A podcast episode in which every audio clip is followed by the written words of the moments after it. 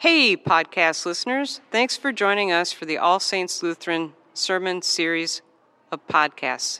We're so delighted that you've landed on this page, and we ask that you contextualize yourself by reading the descriptor.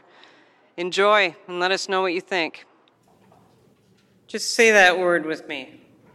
Anguish. It's one of those words that feels like it sounds, doesn't it? A few weeks ago, we sat Midrash with Judas Iscariot as he wrestled with his conscience.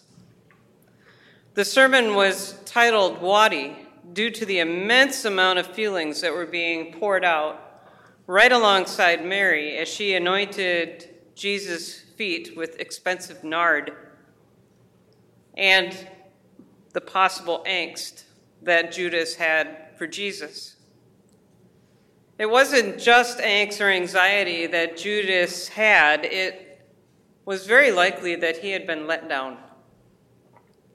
He expected Jesus to be part of a political upheaval, which would lead to tossing out the Roman occupation and setting right the Jewish people with the land of promise. Did not Jesus recite the words from Isaiah in his very first sermon as a rabbi? The Spirit of the Lord is upon me because he has anointed me to proclaim good news to the poor, has sent me to proclaim freedom for the prisoners and recovery of sight for the blind, to set the oppressed free, to proclaim the year of the Lord's favor. What Judas expected didn't happen, or at least his interpretation of the way the Jesus movement didn't happen the way he wanted it to. Judas set things in motion through betraying Jesus. Specifically, he set one of the biggest emotions in motion, namely anguish.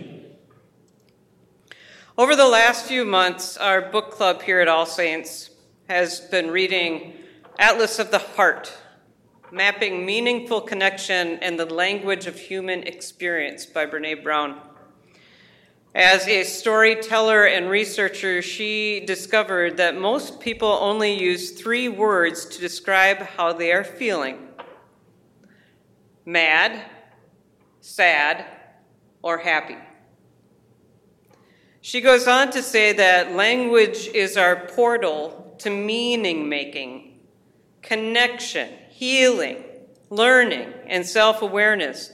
Language shows us that naming an experience doesn't give the experience more power. It gives us the power of understanding and meaning. Let's get back to this word, anguish. I know what it feels like to be betrayed. When I read her definition of anguish, I nearly leapt out of my seat with that deeper understanding that I've been searching for over the last six years. She has this phrase that she uses, by the way, when she knows something is true. This is Brené Brown. She'll start reading a book, and she'll get to a part that just shocks or alarms her because she knows it's true, and she'll just throw the book across the room. I didn't do that. I just closed the book and stomped around for a while. Because her definition of anguish nailed it. And I quote, "Anguish is an almost unbearable and traumatic swirl of shock, incredulity, grief, and powerlessness. Shock and incredulity can take our breath away, and grief and powerlessness often comes for our hearts and our minds. But anguish, the combination of these experiences, not only takes our ability to breathe away, it also takes away our ability to feel and think because it goes right to our bones. Anguish often causes us to physically crumple in on ourselves, literally bringing us to our knees or forcing us all the way down to the ground. Most of us, unfortunately, can relate to feeling powerless. Maybe we haven't been brought down to our knees in a dark and deep lament, but all of us see anguish tonight.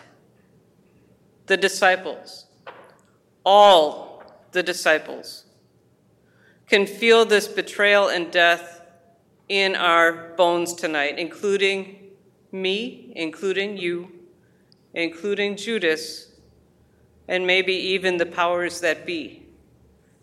Because we know that Jesus, the one who poured out his life, love, compassion, and forgiveness, that Jesus is dead. Dead by torture at the hands of Rome, orchestrated by politicos yearning for change and likely more power. Tonight, we sit Shiva. We wait, we watch, we listen for the rooster to cry, the curtain to rip, the lots to be cast, and the words to be spoken. Forgive them, Father, for they know not what they do. It is finished.